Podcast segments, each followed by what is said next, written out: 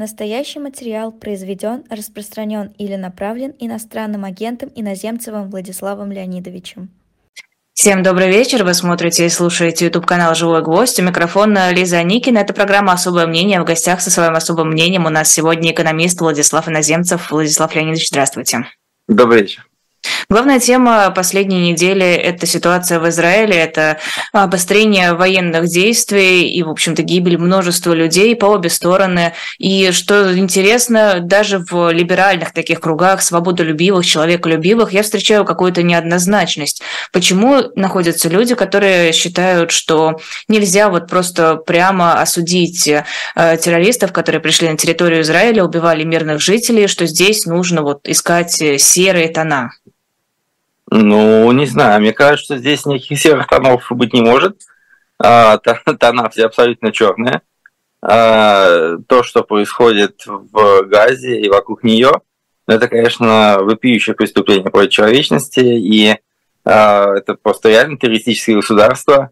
И так как, а, так же, как не было особо серых тонов, допустим, когда люди описывали ИГИЛ, его преступления, я тоже не вижу никаких поводов для серых тонов здесь. Более того, мне кажется, что как раз это должно быть, э, скажем так, э, моментом для переосмысления вообще в целом такой левой политики основной Европы, которая десятилетиями кормила этих недолюдей э, в Газе вокруг нее. И теперь мы получили то, что получили. То есть выросло несколько поколений, которые никогда не работали, которые только молились и только тренировались в убийствах – и вот они вы, выплеснулись да, в Израиль. А, и я думаю, что это, конечно, очень большой урок. Вряд ли его, конечно, выучат и примут к сведению, потому что вот это безумие мультикультурное да, и сочувствие Палестине, оно какое-то уже становится просто, ну, не знаю, какой-то заразой в Европе, но это дойдет еще до каких-то, видимо, еще более тяжелых последствий, если этот гадюшник не уничтожен. Подождите, ну разве можно так говорить о живых людях? Э, Все-таки помимо террористов, которым тоже все равно их нужно воспринимать как живых людей, помимо террористов, есть также и мирные жители сектора Газа, и мирные жители Палестины, которые вполне себе заслуживают, наверное, сочувствия и сострадания. Ну, слушайте, они, наверное, заслуживают сочувствия и сострадания, но, в принципе, надо понимать, что э, по крайней мере, в это, в, в, на этой территории, да, на протяжении многих лет фактически э, идеология вот этого терроризма, идеология ненависти, она была официальной. Эти люди формировались и формируются в такого, соответственно, в таких воззрениях. Поэтому, понимаете, мне кажется, что нужно что-то делать, безусловно. Это можно делать и через, допустим, какое-то введение там, международной опеки на этой территории без попыток игры в самоуправление, которое делалось на протяжении последних там, 30 лет. Это можно делать через попытки, там, условно говоря, расселения этих людей на какие-то, так сказать, дружественных им или псевдодружественных стран, типа там Египта, Иордании, каких-то других мест. Но просто сосредотачивать их в этом анклаве, а, фактически закрывая все возможные э, контакты с миром, э, не давая, ну как не то, что не давая возможности развиваться экономике, она там и так бы не развивалась, да, но в любом случае это будет абсолютно тупиковый. И поддерживать какую-то жизнедеятельность в этом секторе, как это делалось на протяжении последних десятилетий, за счет внешних источников, это, в общем-то, создание, на мой взгляд, предпосылок для того, что произошло. То есть за это ответственны, конечно, очень многие. Это тема, которую нужно изучать, разбираться и анализировать. Но какого-то простого выхода из этого я не вижу. Что касается Понимаете, опять-таки, э, того, насколько все они, так сказать, белые и пушистые, из тех, кто конкретно не убивал там израильтян, э, здесь тоже большой вопрос, потому что мы, например, наблюдаем э, то, что, ну, опять-таки, да, вот прямые параллели, да, между Россией и Украиной, там, Газа и Израилем. Ну, посмотрите, что происходит, допустим, в отношении России и россиян, политических руководителей. Будут ли пересмотрена политика ассимиляции, политика социальной поддержки палестинцев, беженцев в Европе? То есть честный вопрос, на самом деле. В чем, насколько двойные здесь стандарты будут применены и как это будет работать дальше? То есть, Но здесь я вас... Да. да. Я бы сказала, что здесь двойные стандарты – это неправильно, но как раз в отношении россиян, потому что люди, которые бегут от войны, должны, наверное, получать, ну, если не хотя бы поддержку и сострадание, то не встречать какого-то отпора и попыток прогнать обратно в Россию.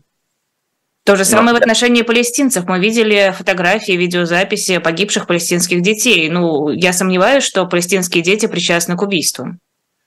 Ну, как сказать, э, во-первых, э, мы видели большое количество фотографий э, палестинских детей с автоматами, так сказать, намного больше, да, чем российских детей.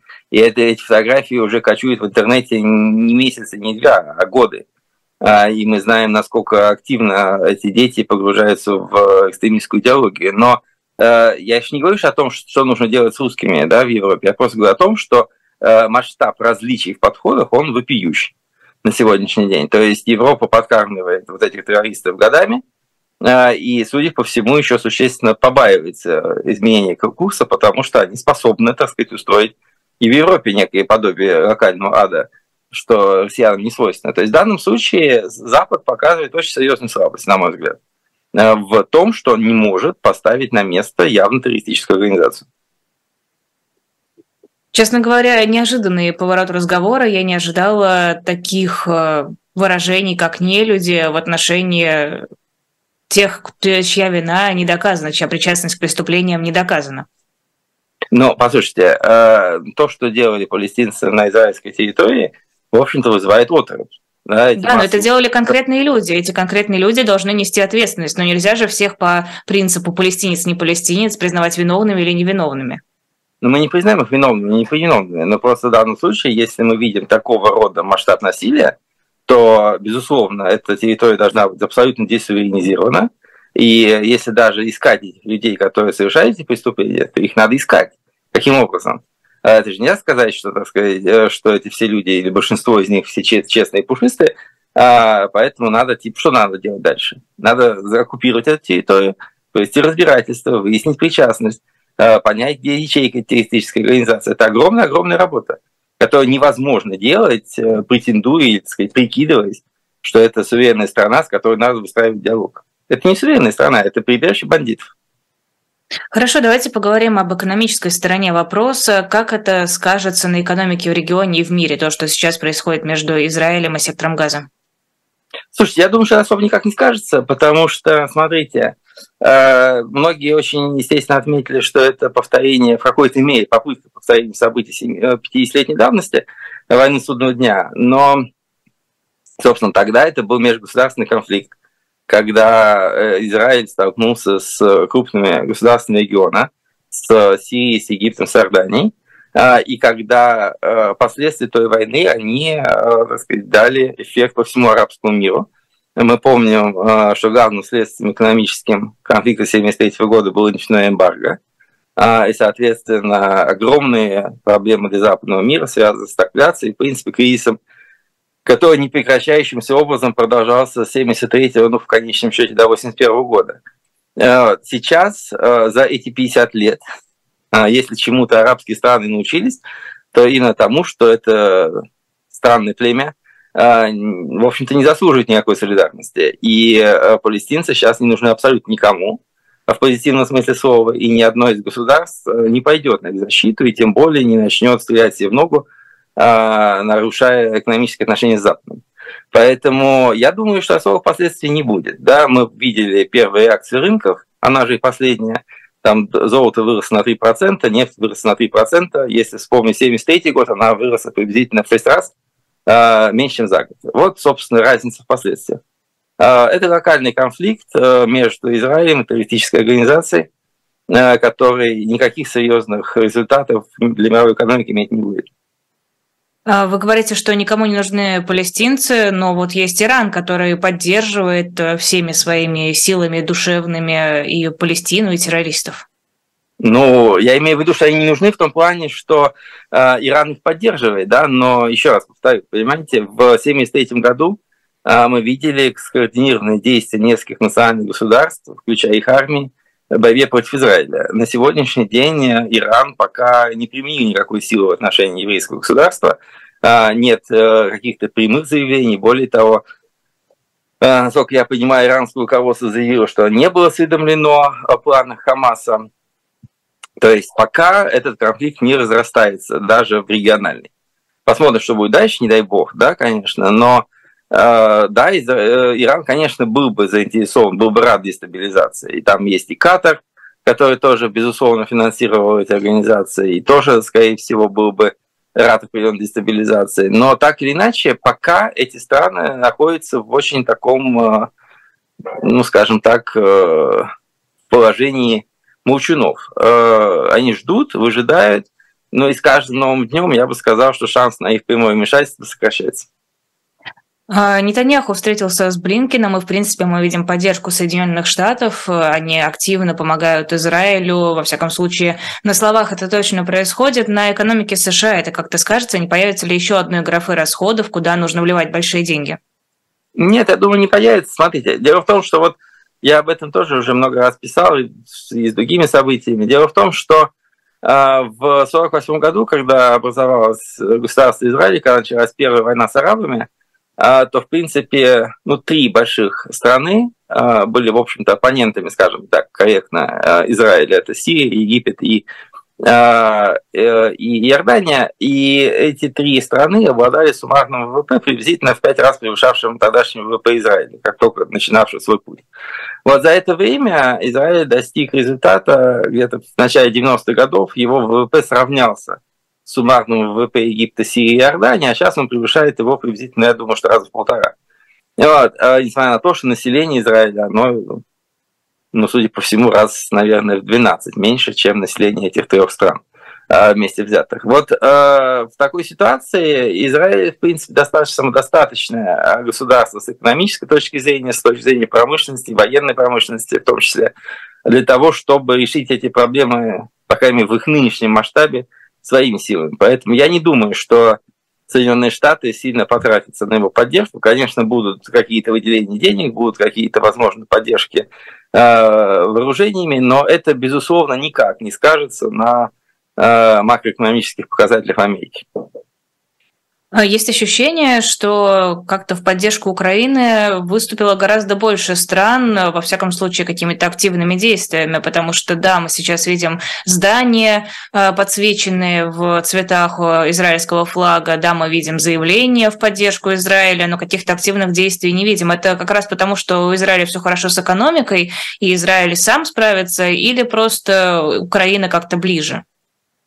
Нет, я думаю, что это э, в значительной мере ввиду вот этой безумной левацкой заразы, которая проникла в мозги большого количества западных э, граждан, в основном в Европе, э, которые в значительной мере не симпатизируют Израилю. То есть в той же мере, в какой Россия за последние там, 10-15 лет растеряла свои, своих сторонников и вообще в целом ее Э, имидж в мире э, ну, как бы стал крайне негативным. Поэтому, когда Россия вторглась в Украину, то понятное дело, что э, так сказать, огромная страна, которая пытается поработить так сказать, независимый, честный там, и проевропейский народ, она вызвала огромный прилив симпатии к Украине. А вот, так сказать, борьба несчастных палестинских э, племен против Израиля, который, в общем-то, в той же самой Европе рассматривалась как чуть не борьба за свободу и независимость на протяжении 50 лет, она, соответственно, вызывает вот это, вот эта безумная иллюзия, она вызывает соответствующее отношение к конфликту. А давайте поговорим о эскалации, но той, которая чуть ближе к нам. Профильный комитет Госдумы подготовил законопроект э, об отзыве ратификации договора о запрете ядерных испытаний. Это еще один э, шажочек в сторону какой-то глобальной пропасти или торгуются, договариваются, не знаю, угрожают? Знаете, сложно сказать. На самом деле это может быть такой шажочек, потому что э, очень многие эксперты, я в том числе, э, были полтора года, два года назад абсолютно уверены в том, что никакой войны в Украине быть не может, потому что это абсолютно иррационально. Э, и не воспринимали путинские угрозы и шантаж э, в отношении Европы и НАТО всерьез. Но, как выяснилось, все оказалось гораздо хуже, чем можно было предположить. Поэтому я бы советовал относиться к происходящему серьезно э, и исходить из того, что у Путина нет никаких э, сдержек и ограничений в голове. То есть вы допускаете возможность ядерной войны? Я допускаю возможность применения тактического ядерного оружия в Украине и делаю это очень упорно с прошлого лета. Но ведь э, последствия, последствия. Почему вы считаете, что это вероятно? А, а какие последствия могут быть? Вот, знаете, мы обсуждаем последствия. Вот буквально сегодня вышла очередная статистика, которая говорит о том, что, несмотря на огромное количество говорителей, которые мы слышим со стороны Запада, российский экспорт нефти фактически вплотную приблизился к рекорду 2022 года а, по стоимости в сентябре. То есть последствий как бы очень много, 12-й пакет санкций на подходе, а эффект, э, мягко скажем, близок к нулю. Но какие будут последствия в случае, если там небольшая тактическая ядерная бомба взорвется где-нибудь под Сумами? Вы можете их назвать? Я не знаю. Нет, Может подождите, разве не а стоит ждать в этом случае ядерного удара по территории России от одной из стран, обладающих ядерным оружием? Конечно, нет. Они не сумасшедшие. Конечно, То нет. То есть Украина пусть там сама разбирается, это не наше дело. Ну, знаете, э, на мой, я так понимаю, я могу ошибаться, но западные страны сейчас больше всего не хотят конфронтации с Россией. А, и все, что делалось до этого, а, показывает, что они готовы. Да, не сразу они были готовы к этому, но постепенно, очень постепенно они становятся все более готовыми к тому, чтобы поддерживать Украину в ее борьбе с Россией. Э, с каким бы скепсисом и неуважением мы не относились бы к господину Медведеву, когда он говорит о том, что Запад готов вести войну до последнего украинца, Дмитрий Анатольевич в чем-то прав. Это так и есть. Э, но Запад совершенно не готов вести войну с участием собственных военных. Это мы тоже прекрасно видим. Даже, даже в ситуации в, вокруг Карабаха в Азербайджане были большое количество турецких военных инструкторов. В Украине их нет сейчас вообще ни одного. Поэтому говорить о том, что Запад готов будет ударить по российской территории даже обычным оружием, ну, я пока не вижу для этого никаких оснований. Тогда вопрос, почему Путин этого до сих пор не сделал? Ну, хороший вопрос. У меня нет него ответа. Это вопрос к Путину. Видимо, а... он считает, что нет э, такой критичной ситуации. Знаете, я, я думаю, что если бы э, украинские вооруженные силы в ходе кампании этого лета подходили к Ростову-на-Дону, он бы сделал это без, без сомнения. Угу. Хорошо, если не говорить о ядерном ударе по территории Украины, а говорить о ядерных испытаниях, потому что договор, он как раз об этом. Чем могут ответить западные страны на проведение ядерных испытаний России? Ничем. То есть я правильно понимаю, что нет никаких инструментов, которые могли бы сейчас держать Путина примерно от чего угодно? Никаких. Ну, практически никаких. Ну, то есть, на самом деле, инструменты есть, вопрос заключается в желании их использовать. Вот желание их использовать я не вижу никакого. А, я видела как раз у вас недавно пост в телеграм-канале о том, что победа Украины, на ваш взгляд, ну, во всяком случае, так я поняла а, вашу мысль, не означает смену режима в России. Ну да, конечно. Почему? Объясните. Ну, смотрите, э, собственно, пост был не об этом. Это была статья на, сайте, на инсайдере. Э, и она была посвящена, э, по большому счету, вопросу о том, почему российская оппозиция так активно на сегодняшний день зациклена на украинской проблематике. Дело в том, что если мы говорим о, о том, что оппозиционные силы, да, оппоненты режима борются с Путиным, то, на мой взгляд, было бы логично а, каким-то образом улавливать настроение внутри страны, а, находить болевые точки и а, общаться или пытаться общаться с россиянами относительно того, что нужно делать для изменения этого режима. А вместо того, чтобы описывать там тяготы э, там, 595-го дня войны и обсуждать передвижение на фронте. Мне кажется, что здесь есть определенная ошибка, потому что, конечно, в первые недели и месяцы а, все мы предполагали, я тоже предполагал, что война надломит российскую экономику, надломит российскую политику, что общество расколется на сторонников продолжения войны и ее оппонентов. А, и это все может стать очень мощным катализатором перемен в России. Но то, что мы видим спустя полтора года, на мой взгляд, это то, что война вынесла из российской территории большое количество людей, которые были а, жестко критичными в отношении путинского режима. Соответственно, уровень протестности в обществе существенно сократился. А, и на сегодняшний день а, эта война скорее работает на Путина, чем против него. Поэтому мое сомнение, как бы, которое вы отметили, оно заключается в том, что я не вижу причин по которым даже серьезное поражение Путина в Украине может подорвать его власть в России, потому что его вполне можно объяснить тем, что мы противостоим всему Западу, что весь мир ополчился против нас, что они все поддерживают эту кровавую э, киевскую хунту. Э, и да, мы потерпели поражение, нас пытаются так сказать, снова поставить на колени, мы должны еще больше работать, выпускать еще больше оружия, перевооружаться, э, сплачиваться в единый военный лагерь и так далее. Это риторика абсолютно понятна. Да? Тотальная война в Германии была провозглашена в 1943 году э, после Сталинграда. Соответственно, любое поражение оно может иметь ровно такие же последствия.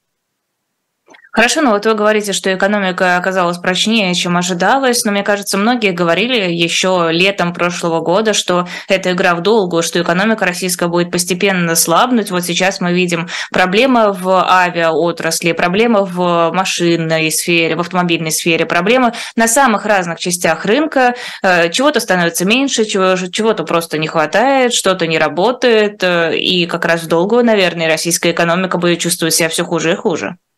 Я не спорю, да, вопрос заключается в том, что такое долгое, да, ведь э, Путин на сегодняшний день, он создал такой персоналистский режим, в котором э, его горизонт планирования ограничен его собственной жизнью. Поэтому вопрос о том, что такое долго, да, то есть если мы предполагаем, что Путин может прожить, допустим, еще лет 10 в своей должности нынешней, то вот этот горизонт, на который, собственно, и рассчитана прочность российской экономики. Э, за это время я вполне допускаю, что, конечно, жизнь станет хуже, э, но э, как бы какого-то краха не случится. Да, я вижу, что есть, естественно, проблемы и в авиации, и в производстве автомобилей, но, знаете, они будут каким-то образом решаться. Да, естественно, это не будет та безопасная авиация, которая была раньше, но самолеты будут летать. Некоторые расследования последнего времени показывают, что Э, стоимость ввезенных да, контрабандой авиационных запчастей уже достигает миллиарда долларов за последний год. То есть, в принципе, это, скажем так, указывает на то, что э, в Кремле намерены достаточно долго существовать в таком режиме. И еще раз повторю, это возможно. Понимаете, на мой взгляд, есть очень важный момент, который, может быть, недоучитывается. Он заключается в том, что э, начиная с возвращения своего в Кремль, фактически, да, из времен Крыма. А, Путин, а, я бы так сказал, сильно модифицировал основной, основу такого провластного консенсуса. Ведь раньше говорили о том, что якобы население продало свободу за колбасу. А, я никогда не был фанатом этого подхода, но так или иначе он был распространен. И определенные основания для него имелись, потому что действительно экономический рост 2000-х годов, он был весьма существенным, и люди увидели а, скачок в благосостоянии, люди научились э, как бы жить в таком размеренном ритме, стали брать кредиты на покупку машин, квартир. То есть реально уже как бы элемент экономического роста, элемент экономического благополучия, он стал очень очевидным. В, начиная там, с 13-14 года Путин вот в течение 10 лет поменял психологию населения таким образом – что люди привыкли жить в условиях отсутствия э, экономического роста и отсутствия роста благосостояния. Его фактически нет все эти годы. А, но, а, как бы, да, там это все сдабривалось лозунгами «вставание с колен», «возвращение в родную гавань» и так далее, и так далее. Но факт остается фактом. Люди не ждут улучшения экономической ситуации. Они довольны тем, что не становится хуже. И этот момент, он очень принципиальный, его нельзя не учитывать. То есть первое десятилетие Путина прошло под знаком экономического роста, второе прошло по знакам геополитических игрищ, а, и народ это принял, по большому счету. То есть э, сегодня даже ухудшение экономической ситуации, о котором вы говорите, оно не вызовет никакого политического массового протеста. Это совершенно очевидно, его нет.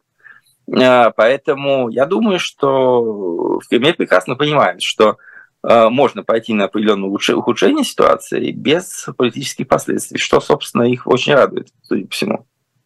Но для того, чтобы покупать что-нибудь нужное, нужно что-нибудь ненужное продавать. Учитывая, какое количество денег уходит сейчас э, на войну, учитывая, уходит на Министерство обороны, хватит ли денег, чтобы вот это вот падение экономики постепенное было ну, плавным и не особо заметным? Не будет ли такого, что все опустится достаточно низко, чтобы люди начали выражать свое недовольство?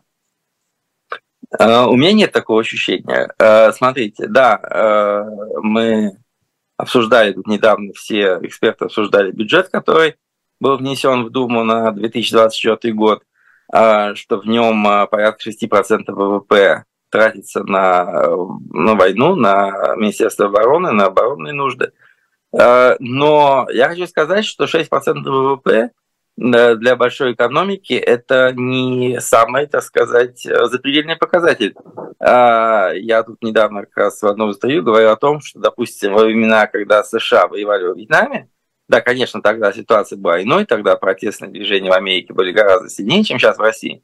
Но вот это был пример большой страны, воевавшей ограниченным контингентом, а, ведшей такую вполне конкретную войнушку а, с другой части мира. И в это время а, доля военных расходов в ВВП Соединенных Штатов приближалась вплотную к 10% на протяжении шести лет подряд. То есть, получается, у нас э, даже мало тратят денег на войну? Ну, смотрите, 6%, если опять брать Америку, это оборонные расходы 1987 года, 6,8% ВВП. А, то есть сама по себе доля не вызывает ничего катастрофического. Да? Плюс к этому надо понимать, да, что, допустим, в советские времена, а, когда а, можно было, ну, как бы сказать, когда расходы были гораздо выше, то есть никто не знает точно, какими они были, но они были существенно выше, я думаю, как минимум вдвое. вдвое. Но в советские времена они не были, эти расходы не были включены в рыночную систему. То есть на оборонку выделялись деньги, покупались там путки, танки по закупочным ценам. Все это было безумно искажено в плановой экономике. А сейчас же эти деньги идут в вполне рыночные сектора. Военные отрасли дают работу другим э, компаниям, металлургии, в э, машиностроении, в производстве комплектующих. Э, люди получают зарплаты, причем высокую достаточно, не будем ничего э, греха таить на, в оборонных регионах. Да, там та же самая госпожа Зубаревич прекрасно описывает, насколько быстро растет благосостояние именно там, где сосредоточено крупные оборонные предприятия. Э, деньги, которые идут на содержание военнослужащих, на довольствие их, а там очень высокие сейчас доходы, плюс там компенсации погибших и прочее, это все вливается в экономику, поддерживает платежеспособный спрос, дает возможность работать мелкому и среднему бизнесу. То есть в данном случае вот тот экономический рост, который, в который никто не верил в начале года и который сейчас показывает Росстат, это не фикция, это именно рост, который обеспечен вот этими вливаниями в экономику. Поэтому я не могу сказать, что это как бы чистый вычет из общественного благосостояния. Это было бы слишком просто, если бы было так. Кстати, а как там поживает рубль? Э, Герман Греф, например, сказал, что Сбер ожидает стабилизацию курса доллара на уровне 90 рублей, то есть он опустится. Ну, я бы в это не очень верю, потому что на самом деле, э, конечно, я сам мог предполагать о том, что э, укрепление рубля будет более существенно после вчерашнего заявления Путина. Мы помним, что происходило в прошлом году, когда, собственно, стопроцентная продажа валютной выручки в введенная в марте прошлого года, она привела к э, очень устойчивому росту рубля на протяжении ну, практически 4-5 месяцев после такой реформы. А, но сейчас это уже не помогает. То есть я думаю, что курс в районе 100 а, плюс-минус э, небольшая дельта – это вполне обоснованный курс, который сейчас а, скорее будет устойчив на протяжении некоторого времени, возможно, в результате усилий Центрального банка и Министерства финансов, но вернуть его обратно к там, 80 или 90, на мой взгляд, практически невозможно. То есть э, рубль находит новый уровень поддержки, э, и, собственно, он по большому счету устраивает и власти, э, и импортеров. То есть сейчас, сейчас самое главное – это не допустить каких-то дальнейших серьезных провалов. Я думаю, ни о чем другом сейчас власть не мечтает. А, кстати, насколько рабочая схема? Путин же подписал указ об обязательной продаже валютной выручки отдельными экспортерами. Что это будет за экспортеры, не говорится. Песков сказал, что это будет э, маленьким секретиком. А, насколько это может помочь стабилизировать курс рубля? Ну, смотрите, Или на что это вообще направлено? Это, эта мера очень понятна. Я, честно говоря, ожидал ее два месяца назад, когда э, рубль впервые опустился ниже 100 за доллар.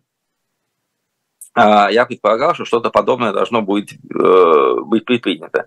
Но тогда, э, я не знаю, какие там происходили совещания, как это обсуждалось. Но тогда, судя по всему, Путина убедили в том, что повышение ставки ЦБ, которое было ответом на тот виток девальвации будет достаточно. А, сейчас ясно, что этого недостаточно, просто потому что а, ну, как бы рынок на это не среагировал, а еще дополнительное повышение ставки, оно, они вызывают серьезные последствия для экономики, сокращается кредитование предприятий, населения, соответственно, останавливается там та же самая строительная отрасль и многое другое. Поэтому в нынешних условиях э, идея продажи валютной выручки, она, в общем-то, является единственно правильной. То есть это гораздо меньше э, имеет негативных последствий, чем повышение процентных ставок. Проблема заключается лишь в том, вы совершенно правильно отметили, что это какие-то некоторые отрасли, некоторые предприятия, которым это будет применяться. Это крайне странный подход, на мой взгляд. Он, конечно, дает возможность э, огромного обогащения чиновникам, которые будут решать, к кому именно это относится. Но э, в действительности э, эффективность этой меры резко снижается. Вот если бы это относилось к любой валютной выручке, к стопроцентной продаже, э, да, это, наверное, имело бы более позитивные последствия. А в остальном, э, если это действительно останется на усмотрение там какой-нибудь правительственной комиссии, то, конечно, я подозреваю, что этот скачок рубля, который случился сегодня, он будет очень недолговременным, потому что любая непрозрачность, любая, скажем так, э, произвольность в действиях властей, она, безусловно, вредит любой экономической инициативе. Ну, вот 43 группы крупнейших экспортеров, говорит Эльвира Набиулина, будут подвержены этой мере. Наверное, это достаточные деньги. Вот почему именно все должны это платить? В чем разница? Только в сумме или в самой системе? Нет, я считаю, что если, понимаете, если, мы, если правительство принимает какую-то экономическую меру, то она, безусловно, должна носить универсальный характер. То есть, э, если речь идет о том, что валютная выручка должна продаваться в полном объеме, она должна продаваться в полном объеме. Неважно, что вы там производите, электрические лампы, уголь, нефть, что угодно. А если речь идет о каких-то отдельных группах э, компаний, если речь идет о, может быть, еще внутри этих групп, там, о крупных и не очень крупных корпорациях, это, конечно, очень сильно снижает ценность таких мер. Когда возникает возможность обхода, вот, а там, где можно обойти один раз, можно, могут обойти и все остальные. Россия возобновила экспорт нефти в Бразилию, два года не экспортировала, тут решила снова начать. Насколько существенны эти суммы? Я не, думаю, что они, я не думаю, что они существенные конкретно в этом случае, потому что Бразилия сама является крупным производителем нефти. А я не думаю, что там можно много чего э, из этого извлечь, но в целом я могу сказать, что, в общем-то, э, вот мы уже чуть коснулись этого, последние данные по нефти, они, конечно, шокируют, да, то есть, с одной стороны, э, показано, что средняя цена продаж российской нефти превысила уже 80 долларов за баррель в сентябре, то есть понятно, что никакие э, эмбарго, ну, эмбарго якобы работают, хотя немцы уже покупают российскую нефть в Индии, и не давая об этом комментариев, везут Германия. Вот. Но, по крайней мере, этот ценовой потолок, о котором было много разговоров, который изначально э, казался мне какой-то, ну, крайне странной конструкцией. Я помню, мы еще год назад, когда его только что объявили, беседовали с Ириной Тумаковой из «Новой газеты», и я говорил о том, что ну, это вещи, которые в принципе работать не может. А вот. А, ну вот, собственно, этот потолок э, и не работает. Да? То есть люди испугались поначалу, какое-то время там европейские компании страховали российский экспорт в Индию, были большие, высокие дисконты, но потом стало понятно, что можно возить и другими танкерами, что можно страховаться в других компаниях или вообще не страховаться за определенную премию. И вот, собственно, то, что мы имеем, это в сентябре Россия получила второй по а, масштабом доход за счет экспорта нефти после июня 2022 года. А, средняя цена 81 доллар. А, сокращение добычи составляет чуть больше 1%. Хотя многие эксперты говорили, что российская нефтяная отрасль потеряет чуть не половину добычи в этом году. И так далее. То есть, в общем, как бы вопрос, купит ли Бразилия российскую нефть или нет, он, собственно, сейчас не слишком актуален. Ее покупает и Пакистан, и Таиланд, и Индия. А, и Сингапур, э, и даже сами производители нефти в Персидском заливе покупают ее для дополнительной загрузки своих НПЗ и реэкспорта в Европу э, нефтепродуктов. А, неработающие санкции – это осознанная политика западных стран или это ошибка, непроработанность, э, слабость какая-то? Нет, я не думаю, что это особ- осознанная политика. Естественно, когда санкции вводили, их хотели вести э, как эффективный метод влияния на Россию.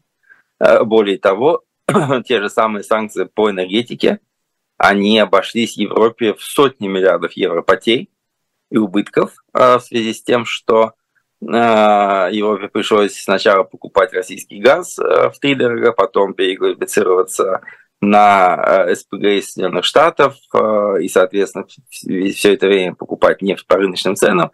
То есть это, безусловно, был такой совершенно искренний порыв, который предполагался как сильный удар по путинскому режиму. Но в итоге оказалось, что это, к сожалению, э, абсолютно неудачная, э, неудачная политика, которая не привела к серьезным результатам.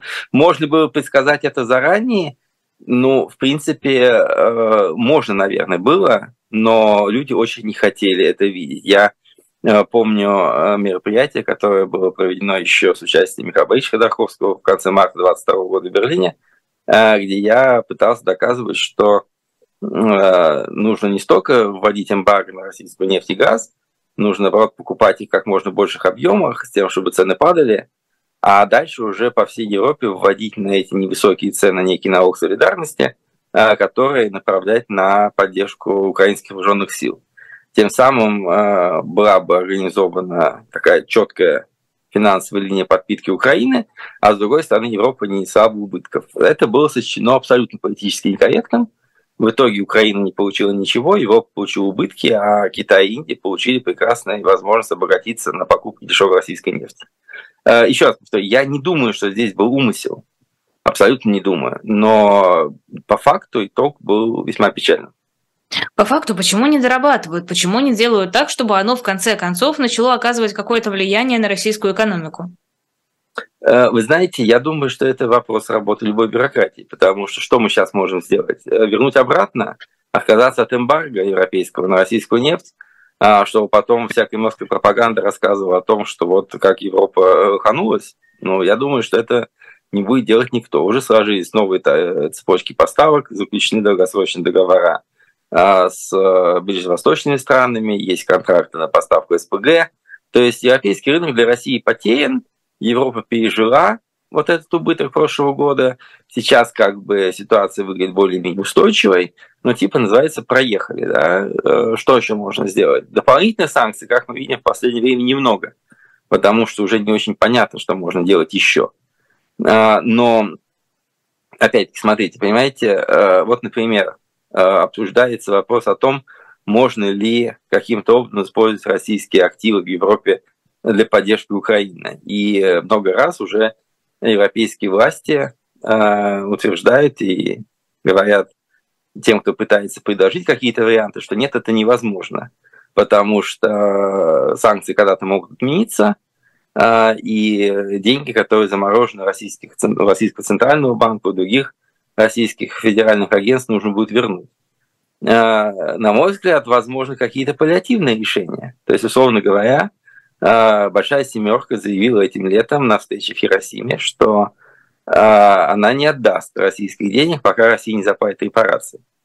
Это, конечно, абстрактная идея, да, Россия не заплатит репарации никогда, я думаю, но... Почему? Принципе, ну, потому что для того, чтобы заплатить репарации, мы прекрасно знаем, платил репарации, да, правительство Тьера в 1971 году в Париже, после того, как Париж был занят германскими войсками, прусскими, да, Э, Германия после Первой и Второй мировой войны, когда она была разгромлена и подписала капитуляцию, я сильно сомневаюсь, что Россия подпишет капитуляцию перед украинскими вооруженными силами а, и будет репарации. Да? Ирак после Кувейта, да, когда военные войска коалиции стояли в 100 милях от Багдада. Вот когда подписывают репарационное соглашение. Я не предполагаю такого исхода войны. Вот, поэтому есть, но, но так как э, европейцы сказали, да, и американцы, что мы эти деньги не вернем, пока вы не заплатите, здесь возникает определенная интересная комбинация. То есть, если вы говорите, что репарации, пока не будет репарации, не будет возвращения, а, тогда у вас возникает ощущение, что если То есть, по сути дела, вы не должны вернуть эти деньги, пока э, нет э, репараций. Но вы в то же время не можете отнять, потому что у вас есть некая юридическая система, да, которую европейцы блюдут. Но вы можете создать некий фонд, э, который организует те страны, которые не собираются отдавать эти деньги. Э, этот фонд может быть объявлен распорядительной репарацией с участием Украины. И тогда Э, банки, в которых сейчас находятся российские активы, могут этот фонд прокредитовать на сумму российских активов а, и передать эти деньги Украине, именно в виде кредита. Соответственно, возникает ситуация, в которой деньги формально не, от, не отняты у России, они находятся на счетах, и Россия может их забрать тогда, когда заплатит репарации. Об этом уже как бы можно даже подписать международный договор между теми странами, в банках которых деньги лежат. А если нет репарации, нет и возврата. А, то есть фактически Запад э, лишь воплощает те обязательства, которые он сейчас Украине как бы дал. А, но деньги уже давно в Украине работают. Если Россия платит репарации, прекрасно, эти деньги приходят в фонд, э, фонд возвращает кредиты банкам, кредиты, э, банки возвращают деньги в ЦБ. Но таким образом можно легко высвободить вот эти 300 миллиардов хоть завтра, если, соответственно, будут даны гарантии странами семерки и странами, в банках которых деньги находятся. Но как бы пока никаких интересных вариантов на тему не прослеживается. То есть, Вероятно, да, тут еще дело в судебной системе, в правовой системе. Нельзя а просто нет, так... Никак, а здесь нет никакой проблемы с судами. Понимаете, вы же ничего не делаете. Смотрите еще раз. А, собирается, создается некий фонд поддержки Украины, да, международный фонд. Его учредительно выступают страны, в банках которых находятся российские деньги. И эти страны предлагают банкам не отнять эти деньги, а просто другими деньгами, находящимися в балансах этих банков, выдать этому фонду кредит под гарантией этих стран.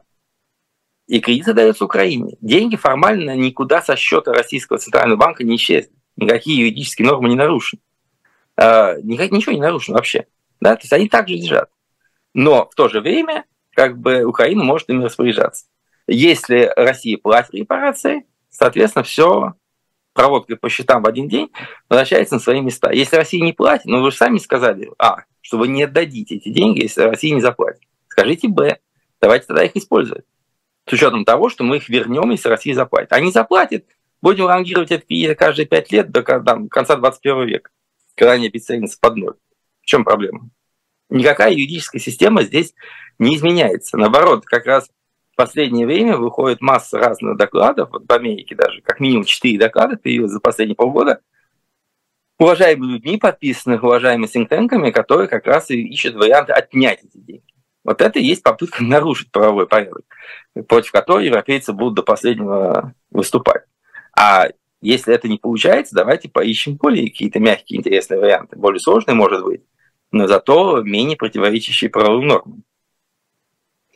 А, хотелось бы еще одну тему обсудить. Несколько раз с вами уже затронули иммигрантов, тех, кто уехал из России из-за несогласия с политикой российских властей или по каким-то другим причинам. С одной стороны, мы видим, что в России тех, кто не согласен с политикой Кремля, они очень-то ждут. Мы видели заявление Володина про Магадан, мы видели инициативу mm-hmm. с нежелательными релакантами, вообще прекрасная система. А, с другой стороны, можно ли сказать, что люди, уехавшие из России, чтобы бороться с Владимиром Путиным, нашли свое место в других странах? Ну, вы знаете, э, я бы сказал так, э, что для меня сама по себе подход, что человек уехал из России, чтобы бороться с Путиным, вызывает некое недоумение. Э, я с глубочайшим уважением отношусь к людям, которые остались в России, борются с Владимиром Путиным, сейчас находятся в тюрьмах. И это, по-моему, единственный путь человека, который хочет бороться с Владимиром Путиным. А, люди, которые уезжают из России, уезжают, чтобы не попадать в тюрьмы, чтобы, так сказать, не калечить свою жизнь. А, и я думаю, что в их утверждении, что они борются с Владимиром Путиным из-за границы более эффективно, чем из России, звучит некое, мягко скажем, лукавство. Подождите, вы считаете, что бороться с Владимиром Путиным из тюрьмы эффективнее, чем бороться с Владимиром Путиным из Германии? Я не вижу примеров борьбы с Владимиром Путиным из Германии. А как же объединение оппозиции, как же э, активная медийная деятельность? Она бессмысленна. Эта деятельность направлена на э, некую узкую группу людей, которые в основном тоже находятся сейчас не в России, которая и без этой медийной деятельности давно убеждена в гибельности курса Путина, рассказы ей каждый день о очередном дне войны, о том, как мы все ненавидим Путина, ничего не прибавляет к тому, что эти люди сами чувствуют. Они, безусловно, противники режима, но они не борцы, они реально диссиденты, которые готовы, так сказать, нести какое-то знание о злодеяниях путинизма, которые готовы поддерживать Украину, они могут сделать очень много важного и полезного, но повлиять на ситуацию в России они не способны, на мой взгляд. Хорошо, те, кто находится в российских тюрьмах, способны повлиять на ситуацию внутри России? А, по крайней мере, они действуют в полном соответствии с своими декларируемыми целями. Они а, заявили о том, что они против, России, против Путина, они заявили о том, что они российские политики, что они готовы идти на решения и страдания ради того, чтобы остаться в российской политике. Люди типа Яшина, Навального, люди типа муниципальных депутатов, которые не уезжают из страны и оказываются в заключении, я думаю, что они гораздо в большей мере борцы с режимом, чем те, кто уехал. Вопрос вы об эффективности, вы не ответили на него. Есть ли от этого какой-то эффект? Да, они очень последовательны, да, они герои, но я думаю, что эффект есть в том плане, что когда, а, если ситуация изменится, режим начнет качаться и рушиться, то я думаю, что доверие к этим людям со стороны россиян будет гораздо более высоким, чем к тем, кто уехал. Но я полагаю, пока режим не рухнет, они все еще будут находиться в тюрьмах. Однозначно. Это так и есть. Э, получается, что бороться с Владимиром Путиным невозможно. Но, смотрите, ситуация, на мой взгляд, запущена так далеко, что на сегодняшний... Смотрите, я, я поясню. Э, с Владимиром Путиным сейчас могут бороться, могут бороться только две силы. Это Украина, которая противостоит ему на поле боя, и, и это западные политики, которые имеют возможность серьезно влиять на российскую экономику и на ситуацию вокруг России. Российская... Но при этом, как вы сказали, уже победа Украины не приведет к смене режима внутри России. Не приведет, но, по крайней мере, это может не привести. Да? Я сказал, что не обязательно приведет, потому что у нас очень широко среди наших диссидентов распространено мнение, что вот как только да, российская армия будет изгнана из Украины, как только Россия потеряет Крым, то начнется такой, знаете, как бы вот эффект домино, и все глаза у всех откроются, все поймут, что Путин неэффективен, Э, что этот путь э, военного вторжения был путем никуда, и все начнет меняться. Вот в это я не очень верю. Но что касается того, что Украина действительно наносит ущерб путинскому режиму каждодневно и ежечасно, это очевидный факт. Э, то, что западные политики могут серьезно повлиять на ситуацию в России, если они будут продолжать давление на Россию экономически, если они будут добиваться раскола в российских элитах, если они будут а наоборот приветствовать отъезд из России людей, которые будут подрывать экономические возможности режима, увозить деньги, увозить активы, мозги и так далее.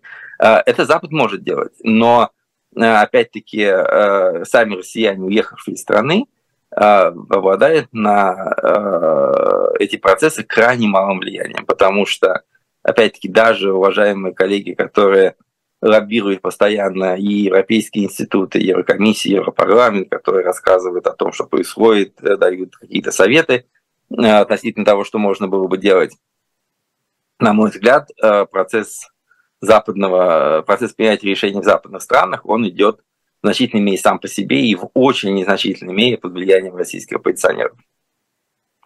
Так, хорошо. А людям-то обычным что делать? Вот не согласна Машенька с Владимиром Путиным. Вот не хочет она, чтобы Владимир Путин и дальше сидел э, на своем кресле и дальше продолжал войну. Машеньке ничего не остается, получается? Либо сесть в тюрьму, либо уехать, и в любом случае это не будет борьбой? Я думаю, что в нынешней ситуации, да, а, ей можно посоветовать только предпринять какие-то действия, которые могут э, наименьшей мере повредить ее собственной судьбе. А, если она может уехать, то да. Если она а, может не выходить на улицу под э, дубинки полицейских, то да, не выходить, потому что, еще раз повторю, на сегодняшний день потенциал сопротивления внутри России а, крайне мал. Э, я понимаю, что это звучит очень, так сказать, печально, но мы прекрасно видим, что путинский режим может быть снесен только внутриэлитным конфликтом. То есть пока этого конфликта не случится, пока отдельные части российской властной иерархии не столкнутся между собой, я думаю, население имеет очень ограниченные возможности или практически никаких повлиять на ситуацию.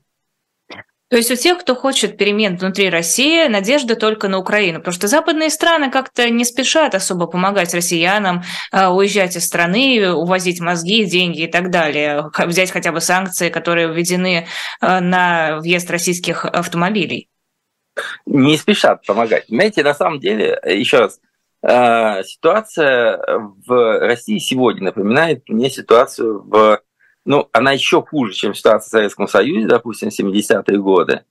Э, но в целом исход из нее может быть э, приблизительно только советским. То есть это надежда на то, что система будет постепенно угасать, э, теряя свои возможности, и на то, что внутри нее появятся люди, которые поймут, что спасение самих себя через реформу системы это единственный выход э, в какое-то будущее, да, на мой взгляд. Это то, что, по идее, может произойти. Э, либо, в конце концов, э, времени оно действует очень радикально.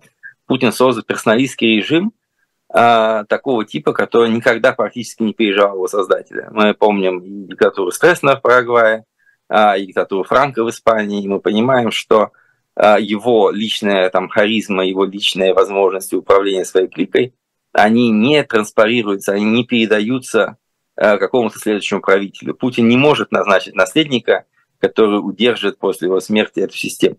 То есть э, в любом случае э, можно вспомнить, да, опять-таки российскую историю, когда смена монарха, диктатора меняла достаточно много, ввиду того, что его окружение, даже его ближайшее окружение, хотело перемен. Э, или хотела больше безопасности, больше уверенности в жизни. Поэтому, еще раз повторю, я вижу вариант смены власти в России и смены режима только естественным путем. Спасибо огромное. Это был Владислав Иноземцев в эфире YouTube-канала «Живой гвоздь». Я расскажу коротко о том, что есть на shop.diletant.media. Как-то в середине эфира мы на это перерыв не сделали. У нас, во-первых, есть книга Виктора Пелевина «Новое путешествие в Олевсин». Отзывы о ней пока противоречивые. В эфирах мы об этом говорили. Но если вам интересно или если вы фанат Пелевина, заказывайте у нас книгу и поддерживайте таким образом нашу работу. А еще у нас есть новые футболки, еще четыре новых дизайна. Можно оформить предзаказ после 9 ноября будет доставка. Э, посмотрите, там картинки красивые на shop.diletant.media, ну еще что-нибудь там можно присмотреть. И наши журналы «Дилетант», и различные книжки, в том числе в единственном экземпляре, и другой мерч тоже есть. Все для вас, все для того, чтобы у вас была больше мотивация нас поддерживать. Подписывайтесь на YouTube-канал «Живой гвоздь», подписывайтесь на телеграм-канал «Живой гвоздь», скачивайте приложение «Эхо», заходите на сайт «Эхо», ну и подписывайтесь на Владислава Иноземцева в его телеграме, там целый телеграм-канал, который можно почитать, это интересно. И да, ставьте лайки, вот, чуть не забыла. Спасибо огромное.